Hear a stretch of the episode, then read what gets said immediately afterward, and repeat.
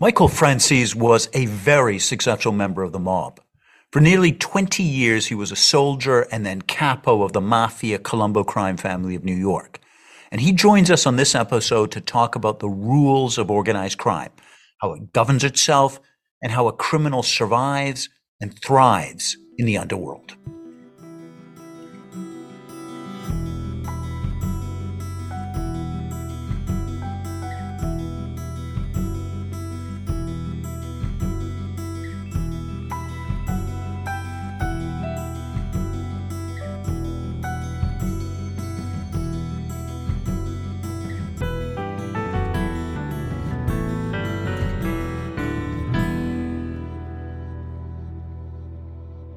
Giovanni Falcone and Thomas Buscetta met in a prison cell. And at first, neither man spoke a word. It was perhaps the most important meeting in the history of the Italian mafia. Giovanni Falcone was a giant among the legions of good, decent people who fought against organized crime. He was the best of the best. He was the most successful prosecutor in the history of modern-day Italian mob. And on the other side of the table in this prison cell was Thomas Buscetta, who was a traditional godfather of a particular clan of the Sicilian mafia. Now, there was a war going on, and his clan had been decimated. His brother, his son, and many others of his friends and family had been killed. He had just flown back from Brazil, where he'd been hiding, and he met Falcone in a prison cell. But they'd both started in the same place. They'd both been children on the streets of Palermo. And they understood each other. And they understood the rules of the culture. Thus, there was complete silence between the two men for a long time. They looked at each other for 20 minutes. And then Giovanni Falcone pulled out a packet of cigarettes and pushed them across the table towards Buscetta. The mafia godfather said nothing. And then slowly, he reached out and pulled up a cigarette. And in that one gesture, Buscetta showed that he would cross the line, that he would turn informant. And he was the highest ranking member of the mafia to ever work with law enforcement. And his testimony would bring about those great maxi trials where hundreds of mafiosi were put on trial and then convicted. And it brought about a virtual civil war between the Italian state and the mafia.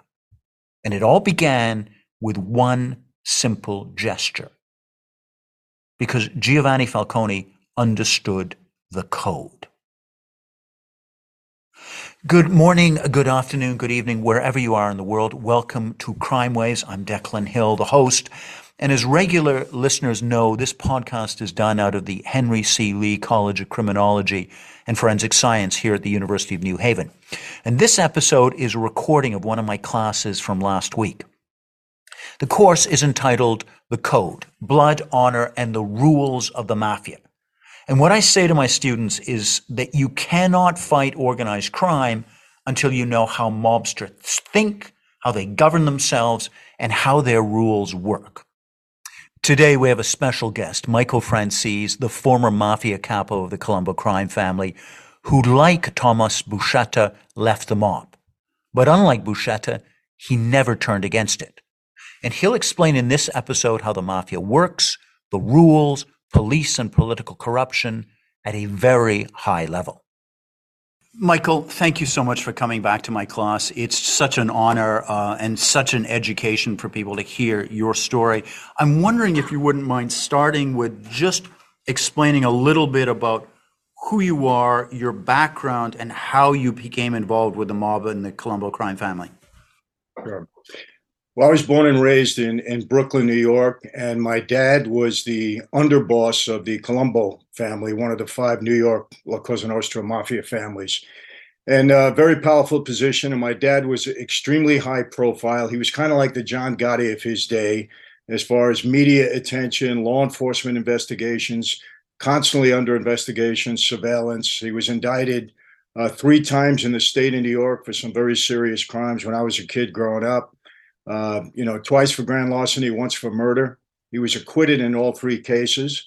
And then he was indicted in federal court in 1966 for masterminding a nationwide string of bank robberies. He was convicted and in 1967 sentenced to 50 years in prison. Declan was the longest sentence for a bank robbery conspiracy case ever given up to that point. And, you know, we went through all of this. I mean, I had law enforcement around me all the time. I grew up actually hating law enforcement because, you know, I loved my dad and I saw them as, you know, the enemy harassing our family all the time. And my dad didn't want me in this life. He wanted me to go to school, be a doctor, actually. And I was a pre-med student at Hofstra University when my dad started his 50-year sentence in 1970. And at the same time, Joe Colombo was the boss of the family. I was very close with him and his family. He kind of, you know, I started to hang out with him. He took me under his wing. I started to meet a lot of my dad's friends. You know, Mike, what are you doing going to school? If you don't help your father out, he's going to die in prison. And Declan, you know, I always say this. My father obviously, you know, was very high profile. He did a lot of bad things in his life. But that particular crime that he was sentenced to 50 years on, he was innocent of. My dad was no bank robber. And he was framed in that case. And I'll take that to my grave. And, you know, I went to jail for a crime I was guilty of. I pled guilty, did my time, but he was framed. So I was very motivated to try to help him get out of prison.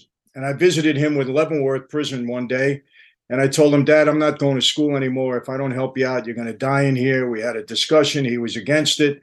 But then he gave in because he knew my mind was made up. And he said, OK, son, but if you're going to be on the street, I want you on the street the right way. In his mind, the right way is to become a member of his life. So he proposed me for membership at that point in time because, you know, Declan, you can't just go up to somebody and say, hey, I'd like to join. Somebody has to propose you and vouch for you. And in my case, it was my dad. So for 2 or 3 years, I was in a recruit period where I had to prove myself worthy, do anything I was told to do in that regard. And then on Halloween night here in the States, 1975, with 5 other gentlemen, I went into a room and took a blood oath and became a sworn made member of the family. And when I came into the life, I was motivated to do 2 things. One, I wanted to get my dad out of prison. I did get him out after 10 years on parole. Unfortunately, he kept going back on parole violations. He went back 5 times. And as a result, he did 40 years on that 50. He did almost the whole sentence. And during that time, I was fortunate. I knew how to use that life to benefit me in business. I was very aggressive. I brought some new things into the family. I got involved in a big scam that I created to defraud the government out of tax on every gallon of gasoline. It's a very lucrative business we were involved in. We were selling a half a billion gallons of gas a month, taking down 30 to 40 cents a gallon. We were bringing in $8, $10 million a week. So I became a major target of law enforcement. I had, I think, 18 arrests.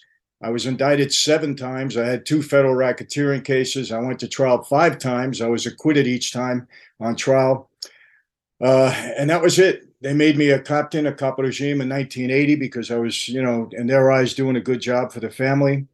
And then, very long story short, among many things I was doing in 84, I was producing movies. I had a production company. I met a young woman that's now my wife of 38 years. And as a result of my meeting her, I decided to try to walk away from that life. To do that, I accepted a 10-year prison sentence on this whole gas racketeering scam. I had a $15 million restitution. I had $5 million in forfeitures. I had a jet plane and a helicopter at that time. I forfeited my assets. I married this girl, and I ended up doing 8 years out of the 10 in prison. I had a lot of trouble when I walked away because everybody thought I was going to become an informant. That wasn't my idea, but people thought that because you don't just walk away from that life. I mean, nobody does that without cooperating and entering the witness protection program, which I never did. So, you know, really that's it. And, you know, I did my 8 years in prison, came out, and, you know, for a series of circumstances I still can't explain, I became a speaker. I'm writing books and I'm doing a whole bunch of other things that they're now making a television series about my life, and life goes on. So that's the long and short of it. I'd love to get in this. The question that everybody asked, I was tweeting about to meet you again today. And somebody said, how did he get out of the mob? Like, how did you, I mean, you're one of the very, very, very few people in the entire universe that's got from being such a high level mobster to being safe and working on Hollywood movies. How did you get out? What was the first step that you were able to do? Well, you know, people ask me that. I didn't go to Brooklyn and say, hey, guys, I'm quitting.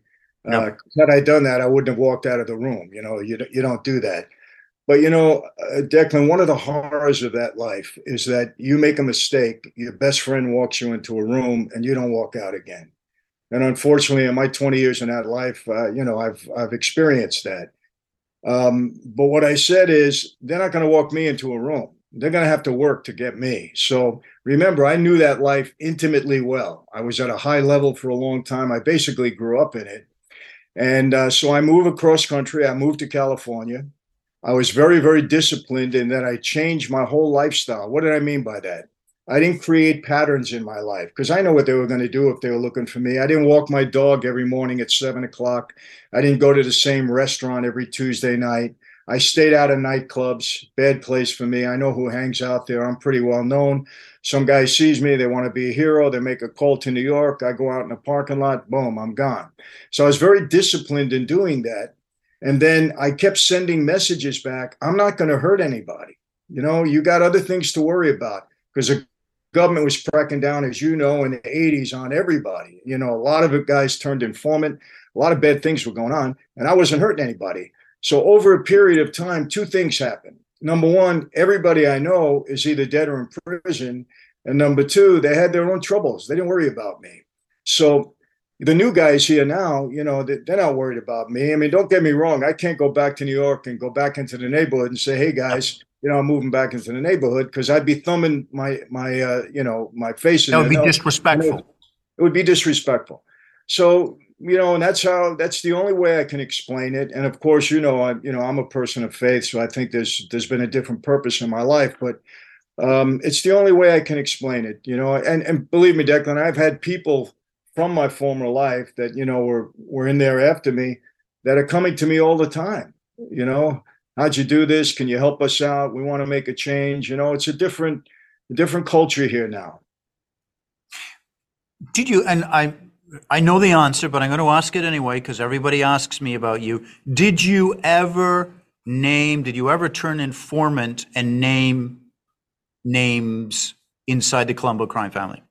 No, what I did is I testified in front of the Senate about organized crime's infiltration into boxing. But, you know, what I did was very strategic because I know these Senate hearings, they're nothing but show. Nobody gets indicted. Nobody gets arrested. And the names that I mentioned, along with myself, they were already in jail doing life. So it wasn't that it was hurting anybody. And I had let my people know that I was going in front of the Senate. Whatever I did, I let people know it. And I said, nothing that I ever do is going to amount to anybody going to jail. And my reason for that, Declan, I was just trying to make the government really know that I was out of the life. And they knew that if I went in front of the Senate, that I couldn't go back to that life. And I wanted them to leave me alone because I was so high profile. You know, they weren't going to let me just do 8 years and get away with it. I mean, they still believe I have a couple $100 million buried someplace. So, you know, everything I did was strategic, but always designed never to hurt anybody or put anybody in prison. And I never did. Never did.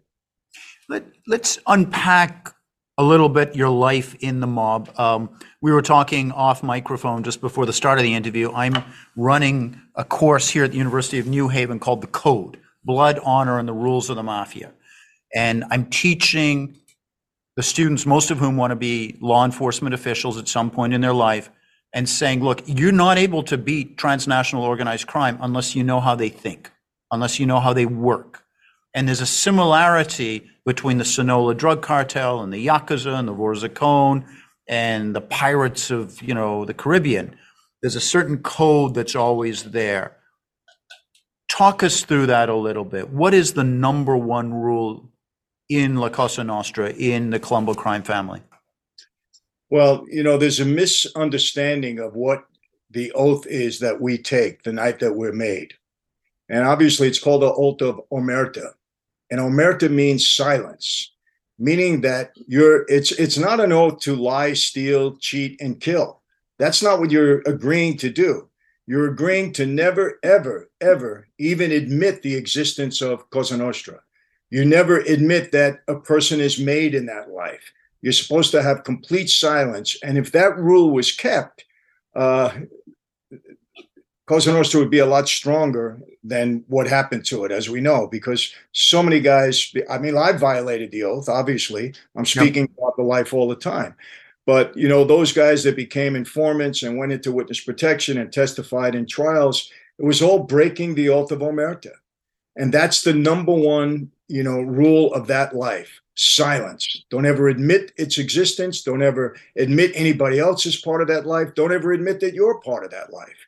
That's the number one rule in that life. I've got a very close friend, Antonio Nicaso, who's the world's expert on the Ndrangheta, comes from Reggio Calabria, written 30 best-selling books. And he was telling me real power comes from Omerta because it's power that everyone knows exists, but nobody dares talk about. Mm-hmm. That's exactly right. It's exactly right. And look, I recently, you know, was doing some study on some of my associates over in Italy, and very few of them compared to the United States have broken the oath. And that's why it's still pretty strong. And Grada's very strong, you know, especially in places like Australia. You know, it's very tight-knit, very strong. Yep. And also in Italy, I mean, they've done a lot of work, you know, against the mafia in Italy, but it's still very strong, and they still have a lot of control. Less here in the United States now. What were you? Go back to Halloween, 1975. You're in that room with the other guys. What are your feelings as you're being initiated into this life? Well, it was very exhilarating. You know, you got to understand, we have a very idealistic view of the life. Like I said, I didn't come into the life to murder and kill and steal. I came into the life, number one, to get my father out of prison, and number two, because I thought it would benefit me business-wise. Because if you know how to use that life, it could be a great benefit in business. You got to know how to use it. And, you know, it's not always by strong-arming people, because your presence, okay, means a lot to people. A lot of people want to be around you. You know, and so I want to continue on that. But, you know, that night, I felt, you know, this is the greatest thing in my life. When I came into the life, hey, this is a brotherhood. Wherever you go in the world, you're going to have somebody that's going to have your back. Don't ever worry about your mother, your sister, your daughter, your wife. We will always have her covered. It's family. So, you know, there's nothing more powerful than that kind of bond and brotherhood among men. And I had that very idealistic view of it. And, you know, we're bound by blood. And so it meant a lot to me. But, you know, in the business end of it, a lot of people think that mob guys sit in their social clubs and we start to think about all the businesses that we want to infiltrate. Not true. Most of the time, somebody from a business who wants to defraud their company, they come to us because, hey, we can finance them. We can protect them. We'll never tell on them. They come with the scheme. That's how I got into the gas business. That's how I was able to defraud some major insurance companies. They all came from me. It comes from the inside out. So if you know how to use that without turning those people off or scaring them or extorting them, you can do well, because the aura of that life gives you something. Michael, I once did an interview with a woman who married into the mob in the Hamilton, Ontario mob, one of the branches of the Bonanno crime family up there.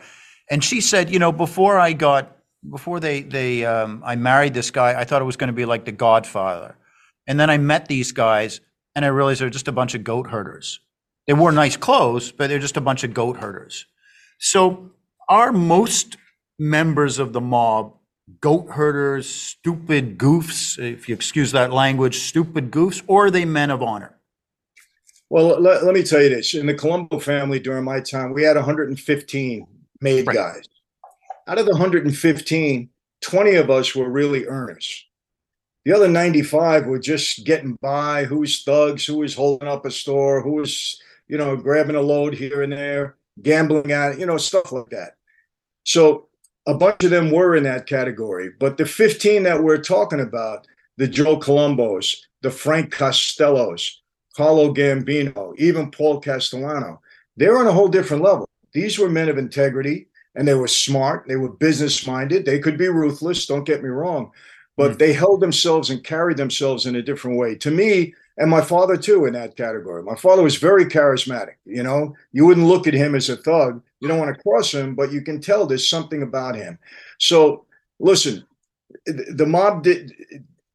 in America for about 100 years, we had so much control from the guy on the street right into the White House. You don't do that by being dumb. There was a lot that we had. We controlled the unions. We had, you know, right into the White House. I had politicians on my payroll, and so did many other guys. Frank Costello, they called him the prime minister. He knew how to do it. You know, he had people in government. He had big business. He just knew how to carry himself. So I guess what I'm saying, in the minority, you have guys with integrity that really built this life. Lucky Luciano, Meyer Lansky, right. Even though he wasn't Italian, look, he was brilliant. Even Bugsy Siegel for a while. You know, guys. So maybe not integrity in how the street, you know, how I would use the word integrity, exactly. Men of intelligence, men of things.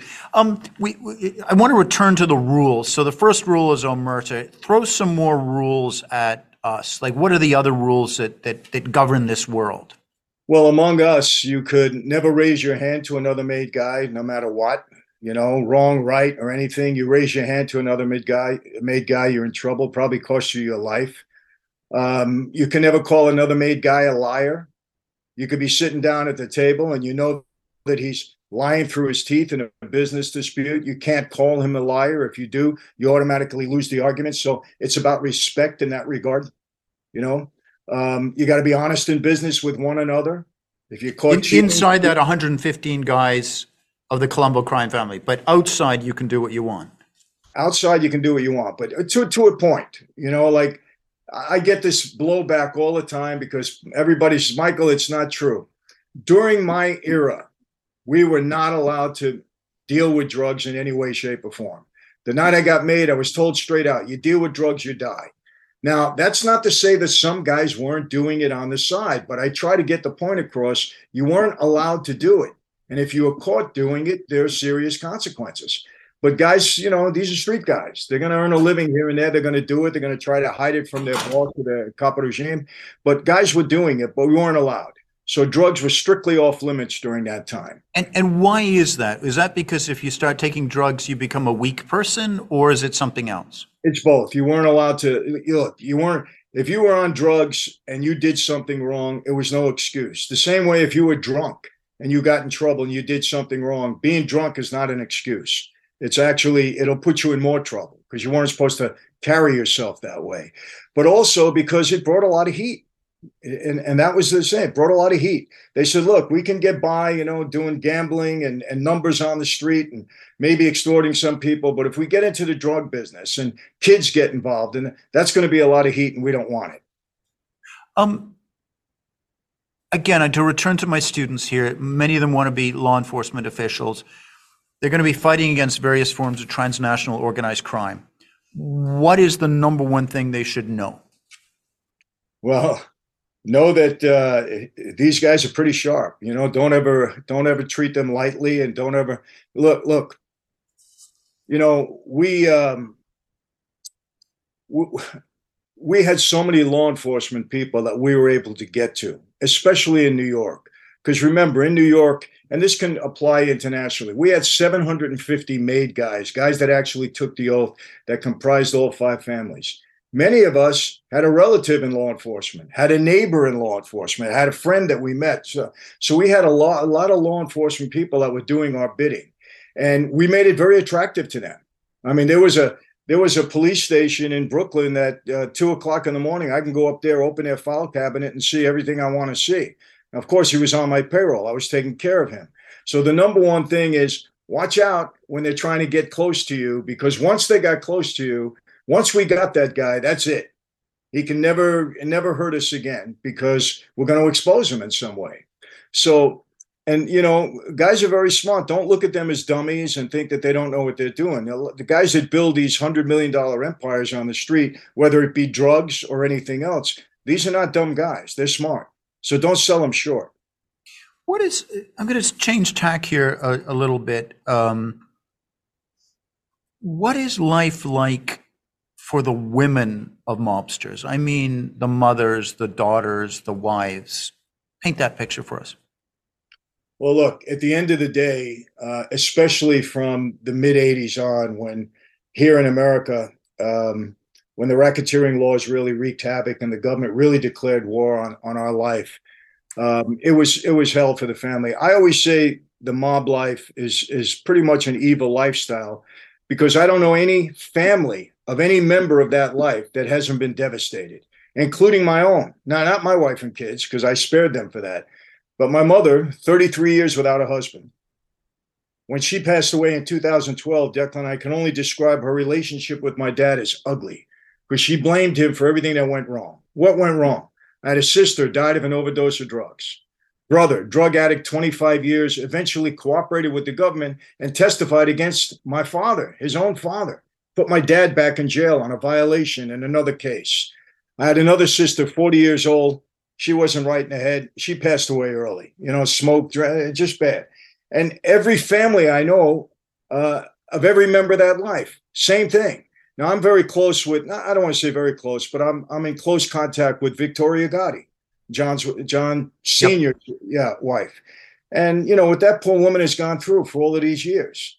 And it's true of every family, every wife, every child that I know in some way, shape, or form. I have another kid, Billy Cotola. I can mention his name. I'll be interviewing him. His father was, during my era, he was a captain along with me. Well, they killed him. And this kid went nuts. He went crazy. You know, he became an informant. He took revenge on the guys. And now he's kind of a basket case. You know, I try to counsel him as best I could. But these are the norm. They're not the exception. This is what happens, because it's just that it's a crazy lifestyle. It's not. They're normal. Like that. They're like the kind of moral punching bag. They get the punches that are designed for the mobsters. Is it? Exactly. No, you said it right. Exactly. You talked about having people in the White House. You talked about politicians on the payroll. Who is the highest guy you had, either in the overworld, just generally, or a politician? I had, it wasn't only me, it was our family, two gentlemen in particular. One was my first capo regime, and then I got introduced to him, but he was the Democratic leader of New York. And he was an extremely powerful guy. He was the guy that got me my licenses. When I had to become a wholesaler in the gas business, you needed to have licenses. Well, we really couldn't get him, but he got me 18 of them. And again, on the payroll. And, you know, look, what do politicians want? They want votes and they want money. Two things. So on the street, with their fundraisers, we help them as much as we possibly can.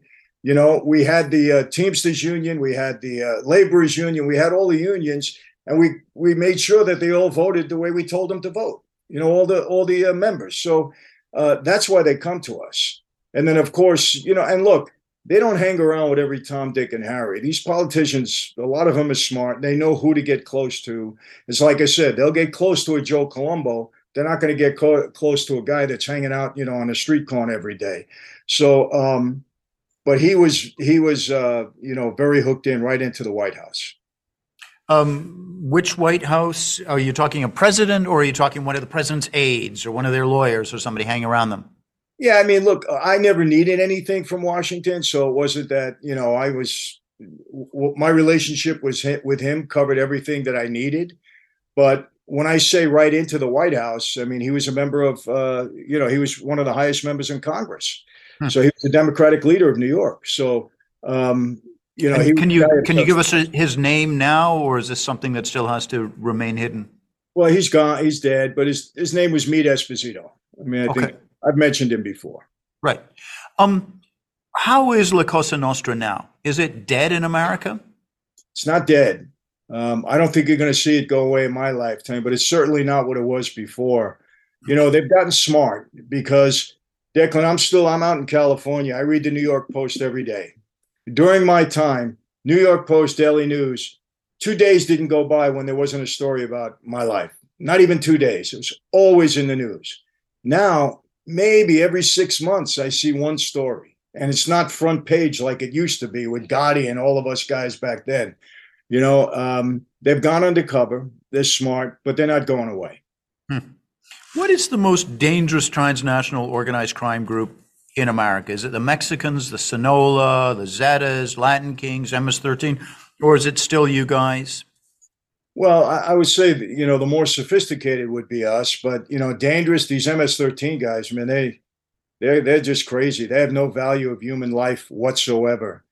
You know, but honestly, fortunately, I'm not that up on it now. And you don't hear a lot about it. You hear a lot of MS-13 busts, you know, they're really cracking down on them, rightfully so. But I don't hear much about the Russian mob. I don't hear much about any of that. Right now, what's going on in the United States is all street crime. I don't know if you're following what's going on here. This country's going crazy. I'm telling you. You know, Declan, you can go into a store now and steal under $1,000 and walk right out the door. I mean, it's street crime is going through the roof. In some places, it's up 200%. It's that's the real problem now.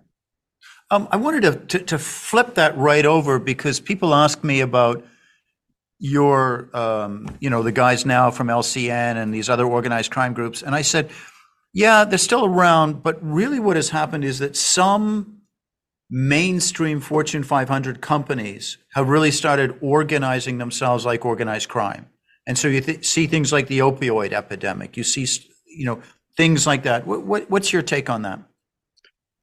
You know, I don't know if you know, but I just wrote a book, Mafia Democracy. I don't know if you've seen that. And Declan, I've never, at no time in my life, have I ever witnessed what's going on in this country. How, you know, not only in corporate America, but our government, how mob life, it's behaving. What's going on our southern border? I mean, I spoke recently to 850 Border Patrol agents from the state of Texas. I was a keynote speaker at a big seminar they had.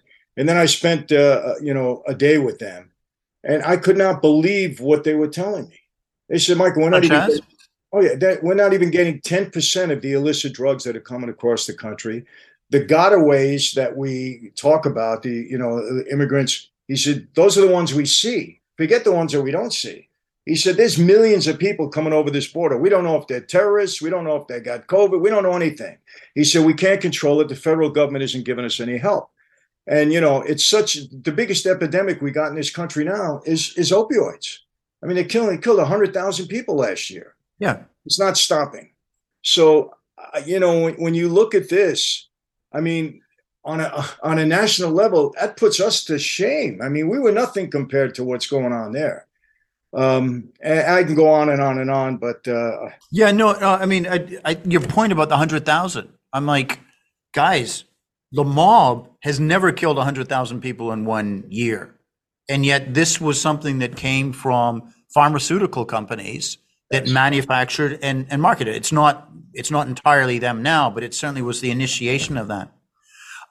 Michael, I really have been stressing from the beginning to my students here at the University of New Haven that if they want to learn about organized crime, they've got to get out of the university. They've got to get out of talking to a bookworm like me.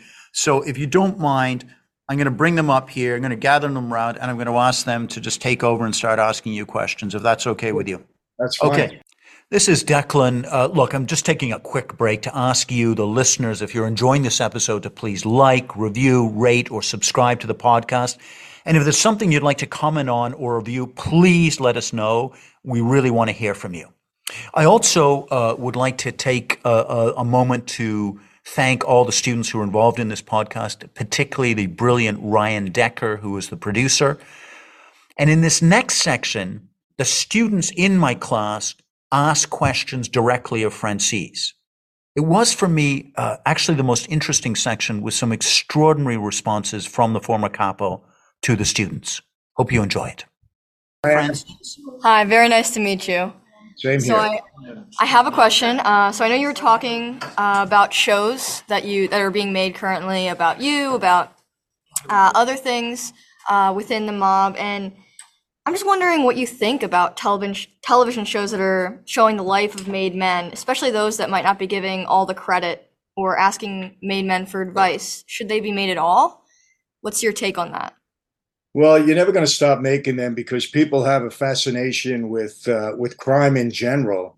And, you know, Anna, I never realized while I was in the life, I never realized how intriguing the life is to people outside of the life.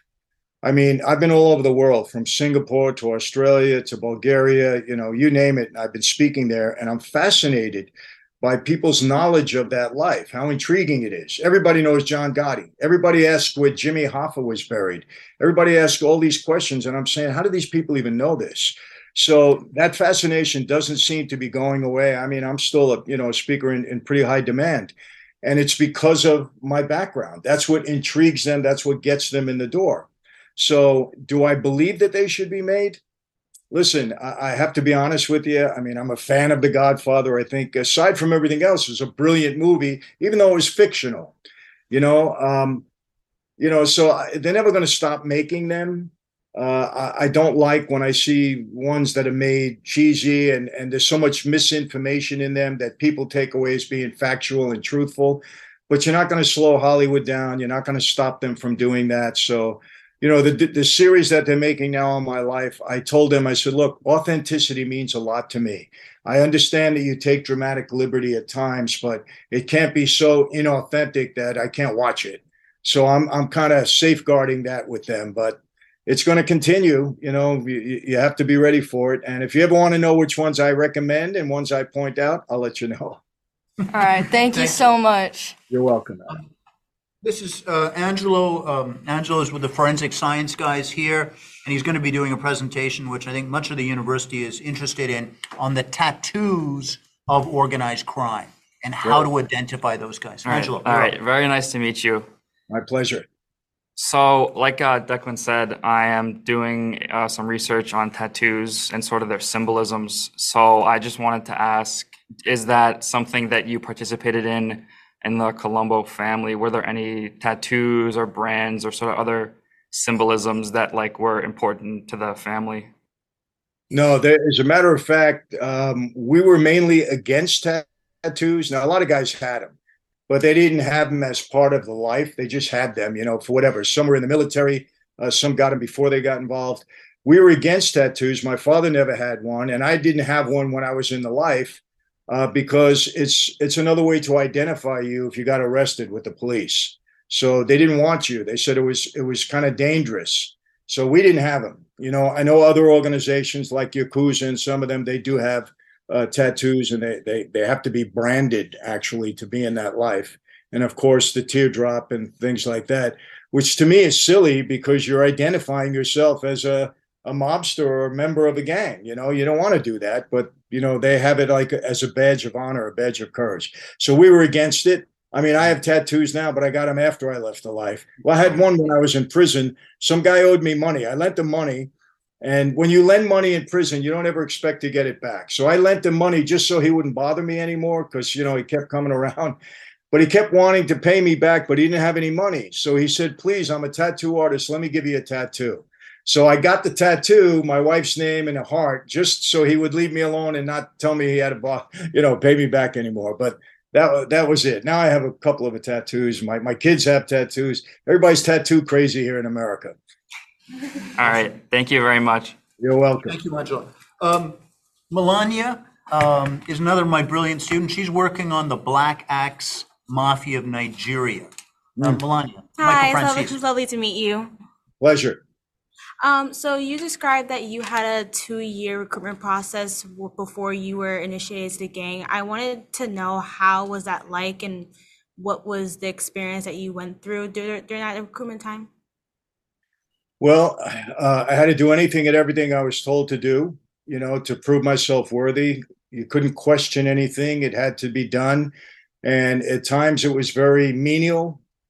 Drive the boss to a meeting. I always had a nice car because I was in that business. So the boss and the underboss they'd have me drive them, except that they would drive and I would sit in the back seat, but it was my car. But, there was times when they would be into a meeting for 2, 3, 4 hours, and I had to wait for them outside in the car. And there was one time when I left the car to go to the restroom and get a newspaper, and they came out and I wasn't in the car. And boy, they gave me hell. Hey, what if we had a shootout in there? We had to leave right away. We come out, you're not there. And they gave me hell. And I kind of paid the price for it. So there's a lot of stuff like that. In that life, if you had a meeting at 8 o'clock and you weren't there at 7:30, you were late. You can never be late. No excuses, no nothing. So, little things like that. And then, of course, I want to be very honest with you. We weren't choir boys, and sometimes that life is very violent. And no matter who you are, if you're part of that life, you're part of the violence. And if you're given an order to do something, you have to do it. And you got to prove yourself worthy. So, you know, did I enjoy that period? No, because I had to wear a suit every day, go in, sometimes just sit in a social club for 3, 4, 5 hours. You know, you had to just do whatever you were told to do. Every weekend, go to a wedding, you know, go to a funeral. You had to be around, you had to be seen. So it was tough. And it was about 2.5 years for me until it finally one night, and they don't prepare you, you know, because it's a secret ceremony. So they don't want anybody to know it, because they don't want the law enforcement to come in and see what you're doing. So just one night, you know, it just happened that night. They said, well, you're not going home tonight. We got something to do. And that's when I got walked into that room. It was late at night. So that was it. Thank you so much. You're welcome. Thank you for doing this, Mike. I really appreciate this. This is Jelani, who's doing some work on the East Coast, West Coast murders and stuff. Jelani, Michael Franzese. Hi, very nice to meet you. I know you were talking about how like your wife and your kids were affected by the mob and everything. Would you say that love is probably the mob's biggest enemy? You know, it's very, very interesting. I have a different feeling on that. Do you know who Chaz Palminteri is? I do not, unfortunately. Okay, well, if you see the movie The Bronx Tale, he wrote it, directed it, yeah, and he played Sonny. He was the mobster. Yeah. Well, in that, he's a very good friend of mine. In that movie, somebody asks him, the kid asks him, is it better to be loved or to be hated in that life? No, I'm sorry. Is it better to be loved or to be feared in that life?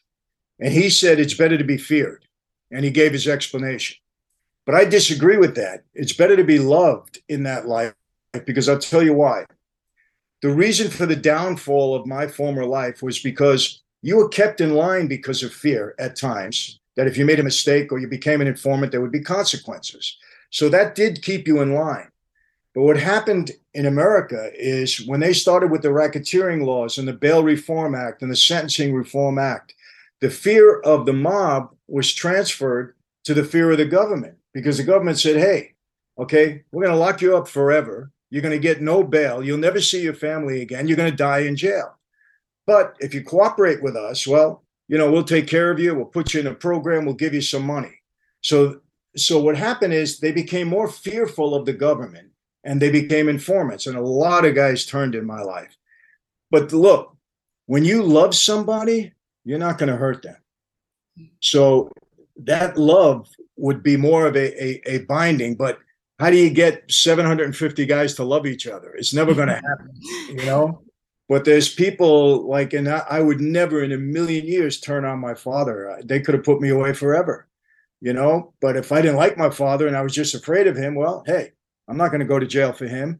So that's the difference. So, you know, love is the strongest bond that you can have to protect somebody. Thank you so much. You're welcome. Thank you.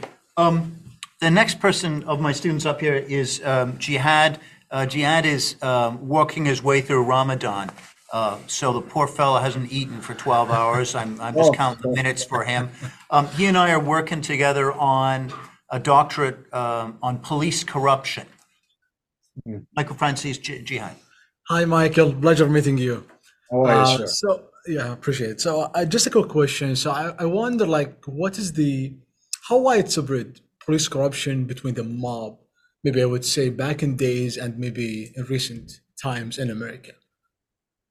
Well, listen, going back to the days of Al Capone back into the 20s, there was rampant police corruption.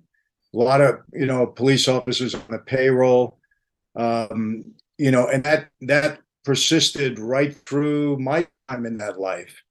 And it happens, you know. I'll tell you one thing, though, that I was unable to do. So it is widespread, is what I want to tell you. Police corruption among the mob was very widespread. But when my dad went to prison, I would have paid anything to get him out, any kind of bribe. I was fortunate. I had plenty of money. I offered $2 million, and I couldn't get somebody to do it. So at a high level, I couldn't get anybody to do it back then. And it wasn't easy. I mean, it wasn't you just spring him out. You know, there were still certain steps that had to be taken. So I guess my answer is police corruption was wide, but not so much on a very, very high level. Now, political corruption, a little bit different at times. Like I said, I had, you know, the Democratic leader in New York, but even him, he didn't have enough weight to get my father out of prison. So it all depends, but, you know, don't ever discount it. But I'm going to tell you this, and this is a little bit off subject, but I don't believe that law enforcement ever has the right to break the law to catch the lawbreakers. Because if you give law enforcement and government the authority to break their own laws anytime they want to catch somebody that they think is breaking the law, you're going to have rampant corruption. And that's when any kind of democracy is going to go out the window. They must abide by the law. And let me tell you something. They have enough tools, enough weapons. They have enough law on their side to get the lawbreaker, honestly. Give them enough time. They're going to get you. Guys on the street are going to make a mistake.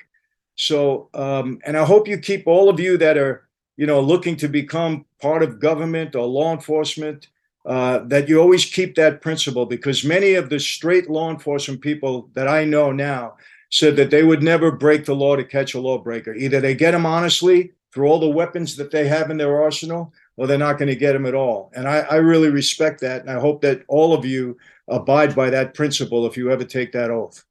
Awesome. Thank you. Appreciate it. Thank you. Another of my stars, this is Anna, Michael Franzese. Anna with two N's. Hello, nice to meet you.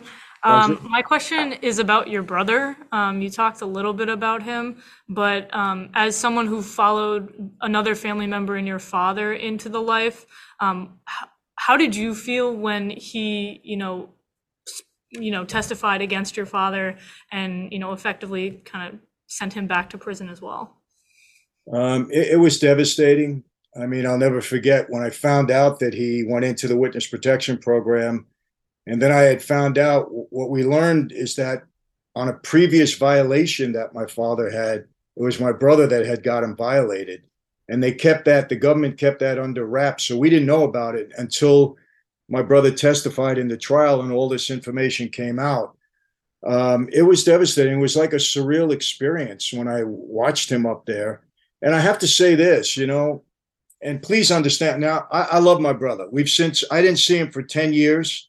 But we've since patched it up. I kind of understand what happened to him, even though I don't sanction what he did. I don't think there was a reason to do that. But I kind of understand he grew up, you know, in so much turmoil in our household, turned to drugs and all of that. But even understand, even my brother, I have never, ever, I've been through 5 trials, so many of my dad's trials, and so many of friends of mine during that time. I've never seen a government foreman get up on the witness stand, left hand on a Bible, right hand to tell the truth, and then lie through his teeth. Even my brother, I was sitting there and I said, I don't believe this. Some of the things that he was attributing to my dad actually happened between me and him. And to the point where I wanted to testify on my dad's behalf, and his lawyer said no, and my dad listened to him. I think my dad was afraid that I might have put myself in trouble. I don't know what he was thinking, but it's such a, when people want to save themselves, they'll go to great extent not to go to prison. Trust me on that. So you always got to be leery of informants. Unfortunately, here in the United States, if the informant is lying, but still helping the government's okay with that. They don't care. They're not looking for the truth. They're looking for convictions. So, but how do I feel? You know, it was devastating to see my brother do that. But, you know, we had a very long talk afterwards, only about 2 years ago when I first reunited with him. And I said, what the heck, man? You know, what made you do that? And his explanation was something I kind of understood. He kind of had it in for my dad a little bit for some of the things that happened. He was bitter. Again, I'm not saying it was an excuse, but I kind of understand. And so, you know, but it's my brother. I love him. And, you know, I reintroduced him to my family here. My 2 boys kind of took it hard because, you know, they were close with him. And then all of a sudden he was out of their life and they didn't like what he did. So, and again, it's so disruptive to family life.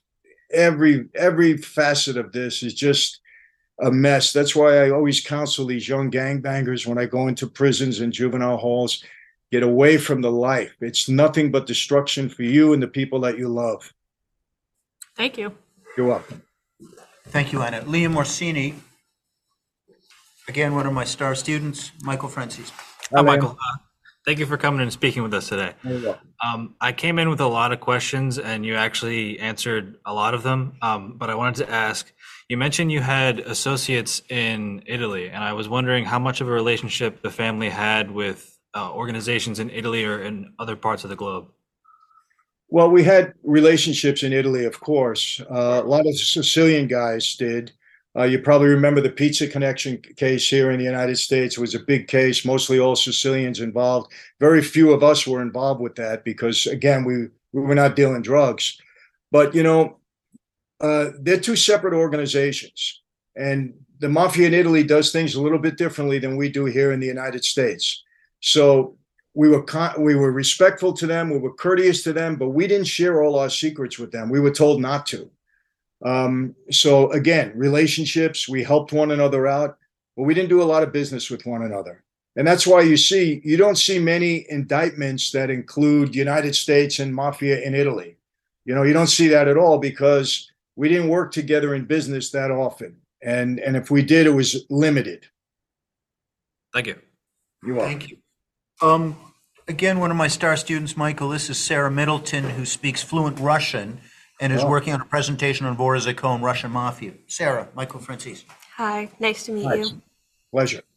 So I was hoping you could talk a little bit more about the brotherhood between members, and when you left, did it feel like you were walking away from your family, essentially?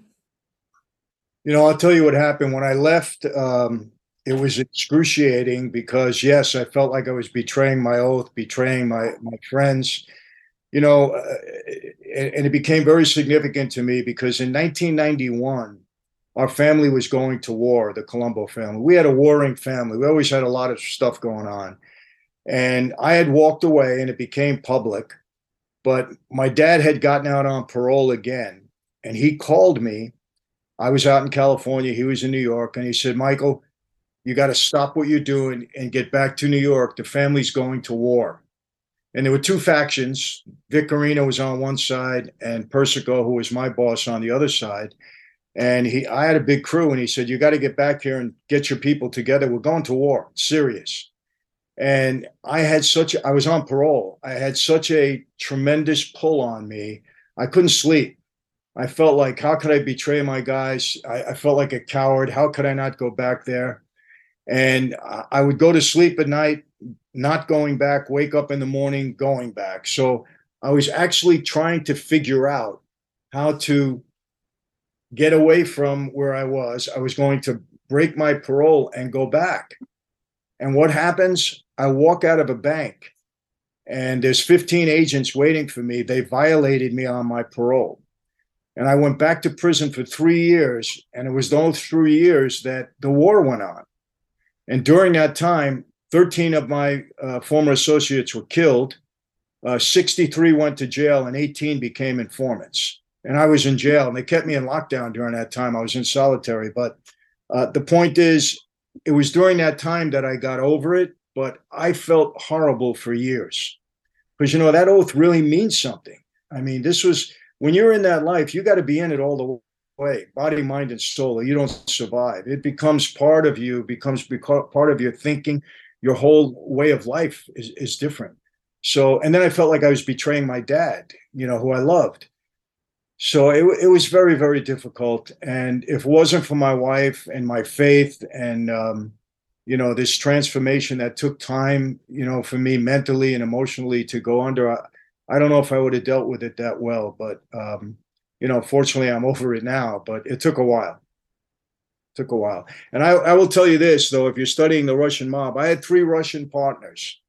And, you know, the Russian mob, they weren't as organized as we were. The guy that was extended himself power-wise and had the most money, he was kind of the boss. And I had 3 Russian partners in the gas business. They were the best partners I ever had on the street. The best. We made a ton of money together. We were together for 7 or 8 years. and we got along extremely well, you know, both as business partners and as friends. And unfortunately, I'll just tell you this, when I left and I told them, I met with the three of them, Markowitz, Bogatin, and Persitz were their names, the last names. And I said, look, let me tell you how this works. You're going to have to answer to somebody else now. They're going to be your partners, somebody in my crew, you know? And they said, no, Mr. Michael, we only work with you. I said, it doesn't go that way. You're going to have to do it. You know, we won't do it. Well, they wouldn't. And one of them got killed. One of them they went after, and they put him in a wheelchair. They shot him a few times. He lived. And Bogatin, who was probably the best, he fled the country. He actually ended up in Poland. And then the United States extradited him from Poland to the United States. He was the first person extradited from Poland to the U.S. since 1929. And he went and served time there. But you know what? Now, he kept his mouth shut. He never fingered me. Neither did Persitz. Markowitz didn't have a chance because they killed him. But they were great partners. If nothing ever happened to me, we would have. We used to tease, we would own all of New York. But anyway, I'm just reminiscing. Those are the good old days. Good old bad days, I should say. So. Thank you. Okay. Thank you, Sarah. Okay. Michael, thank you for sharing this. One last question from here. Sure. Emily is another star student. She's a freshman here. Very impressed with her in her first year here. So Emily, Michael Franzese. Okay. Hi.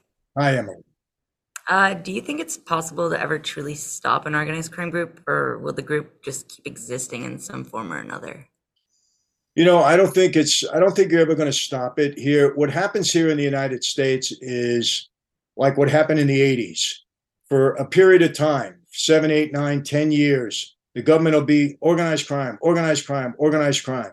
When I was in that life, they had 1,200 FBI agents assigned to all 5 families. 1,200 agents, 750 made guys, right? Now, there are less than 100 agents on all 5 families. Why? Because they move them to terrorism. Something else happens, and they take it off organized crime and terrorism. But during that time, guys on the street start to build up again. So from what I'm hearing, their presence is still pretty solid because the government isn't watching them like they did at one time before. So do I think it'll ever go away? No, I don't think so, because of the very reason that I said. And guys on the street, they're always going to be guys on the street. They're not going anywhere else. Thank you. You're welcome. Emily, thank you very much. Julian? Michael, thank you so much for sharing your time with these guys. And I'm really happy because some of those stories, some of that information and education, I've never heard you, and you and I have spoken a number of times like that. I'm a little over time. I just wanted to ask my friend and colleague, Bobby McDonald, do you have a question for Michael Franzese? I do not. Tom Mangine or Erica or Ruby, you guys are 6 hours away from us. Any questions? You're up, I guess, almost to midnight. Ruby, I know you were going to have a question because you're in the Philippines and stuff. I just wanted to check with Erica and Tom. Are you guys okay? I'll let Ruby speak first. I do have a question for Mr. Frank. Okay, Ruby Ann, please. Hi, Tom. Yeah, I'm in the EU right now. So my question is, how deeply involved is organized crime in sport? In sports? Yes. Well, as Declan knows, at one time we had, significant involvement as far as the gambling end of it, where we had a lot of athletes and league personnel gambling with us, both on a professional and a college level. I don't think it's as rampant today because there's so many other ways for athletes to gamble now, specifically online. You know, the irony in all of this, we tried so hard to keep gambling out of professional and collegiate sports, and now they're actually bringing it in, the sports organizations are bringing it in. You know, Declan, I just, today actually, I dropped a video with Kevin Hallinan, who's head of security. Yeah, it just dropped today. I interviewed him the other day. Just went on this morning at 11 o'clock. So not as much today, although we still have bookmakers on the street, and there's still athletes, from what I hear, gambling, but it's not like it was before. Okay. Thank you, Salamat. Tom. Sir? I'm not sure where you are. I knew you were in Ukraine a couple of weeks ago. So I'm back on the other side of the border. I'm in Krakow. So I would say good afternoon to you, sir. This is the second time I've heard you speak, and I really appreciate your frankness. In all honesty, my father was an immigrant from Naples. My mother was an immigrant from Ireland. I grew up probably 40 miles south of you in northern New Jersey. And my background is military special operations intelligence, and I'm back consulting with different governments. You've been incredibly forthcoming talking about some of the emotional impact on you. I wanted to say, from your personal perspective, what was one of the most sobering things that you and your colleagues would encounter? You've talked at great length about when you're brought into the lifestyle, there's the feeling of camaraderie, commitment, and fealty to your brothers in the organization. And that moment where you have that sobering thought that this is not what I thought. My impression is for you is seeing the impact of this demanding lifestyle on a family member who's partly associated with it. For you, it's your mother or your— Hang on, Tom, where's the question? So the question is, what is the most sobering impact that forces somebody to reconsider their commitment to the organization? Well, you know, Tom, I understand where you're going. There's some defining moments that we have in our life, you know, and when you look back, I think, you know, moments that really had an impact on you that caused you maybe to make a change or to really think. And there was a couple of things. Number one, you know, I had a feeling of betrayal when the FBI told me that they came into the prison to tell me that my boss, Persico, had put a contract out on my life and that my father went along with it. Now, that was sobering because I tried to process what my dad would have really done. And my dad being such a stalwart in that life, I know he wouldn't have put a gun to my head, but he just said, okay, if my son is doing the wrong thing, the life comes first. That hurt. There was another time, there was two betrayals I received from my dad that were very sobering. And then another time, after I had taken my plea, they were transporting me. I was in custody, and all the agents that had investigated me were transporting me to Florida to take a plea in a Florida case also, right? And on the plane, it was very funny. They were all asking me, Michael, now that the investigation is over and you have taken a plea, let me ask you this. When we were watching you here, did this really happen? They were asking me about their investigation. And I was teasing them. I said, you know what? The only reason I took a plea is because I beat you 5 times. I got tired of beating you. I just figured I'd give you a win, right? And one of the agents looked at me, I'll never forget. And he looked me straight in the eye and he said, not this time, Michael. You became a superstar, and they were lining up your friends to put you in prison to save themselves. And he looked at me dead serious. And you know what? It struck me. It really hit me. And I said, you know what? He's right. He's right. And that was very sobering, because after these incidents with my dad and then hearing that, I'm saying, who do we trust in this life? Who do we trust? And I'm not making myself out to be an angel, don't get me wrong, but these are the things that hit me. And I said, this is not the life that I expected it to be. And it played heavy on my decision to walk away. But, you know, doing this, Tom, it was a dance. To do this without putting people in prison and then trying to make the government believe I was a good guy now, it was a dance that I eventually lost because, you know, they violated my parole when I refused to testify against the boss of Jersey, John Riggi. I'm sure you know that name. But at the end, I won. In the end, I won because I'm alive and free, and I have a life. That is incredibly important. That answer. No, it's incredibly insightful, and I appreciate you giving me extra time to the intro into that question. So thanks so much, Declan. And sir, thanks so much for your time. Tom, thank you. And stay safe. I don't want to ask what you're doing over there, but just stay safe for the rest of us. Okay, brother? It's safer for me than it was for this gentleman. I can say that with, and he's managed to live. Michael, thank you so much. Mafia Democracy Yes. From The Godfather to God the Father. Yes. Any of your other work that I should be mentioning here, because they're both brilliant. I really, you know, I wrote a business book on making an offer you can't refuse. I think for students, these books would be very helpful to give them some insight, you know, to see another perspective. I was, you know, Mafia Democracy. Can I tell you briefly? Please. You know, 7 years ago, after I wrote "I'll Make You an Offer You Can't Refuse," my publisher wanted me to do. I had an obligation to provide them another book, and they said, "We want you to do a political book. Do you have something in mind?" I said, "Yeah." And it was this Mafia Democracy. And I went home and I wrote 4 chapters. And I stopped writing and I went to my wife and I say, why am I doing this? I'm exposing the government. People are going to be upset with me. I don't have anybody coming after me right now. I changed my mind. I went back to HarperCollins and I gave them back my advance. They gave me a big advance. And I said, I'm not writing the book. Cut to a year and a half ago, from what I see going on in this country, I said, I have an obligation to write this book, because people have to be aware and they have to hold our public officials accountable. That's the only reason I wrote the book. And it's right down the middle. I mean, this is a bipartisan book. It's not a partisan book.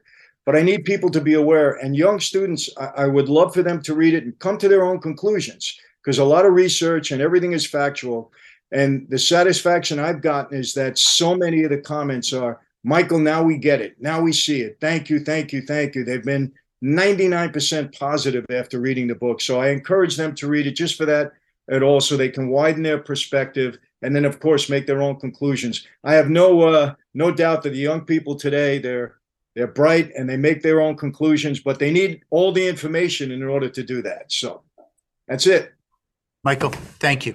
Mafia Democracy, I'll make sure it's on. This has been a fantastic educational experience for this, guys. Guys, can we give this man a round of applause? Thank you, Declan.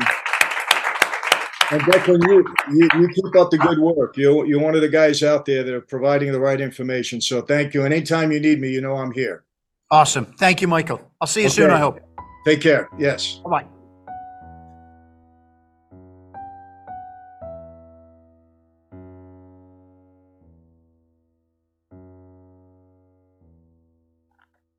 And to you, our listeners and supporters of Crimewaves podcast, thank you for tuning in. We deeply appreciate all your comments, reviews, ratings, and subscriptions. Please keep them coming in. We'll see you next week for another episode of Crimewaves. We're going to be interviewing former police officer and now professor with me here at the University of New Haven, Lisa Daddio. It's on how she and her team helped crack the case of a vicious series of sexual assaults. We call the episode Solving the Unsolvable.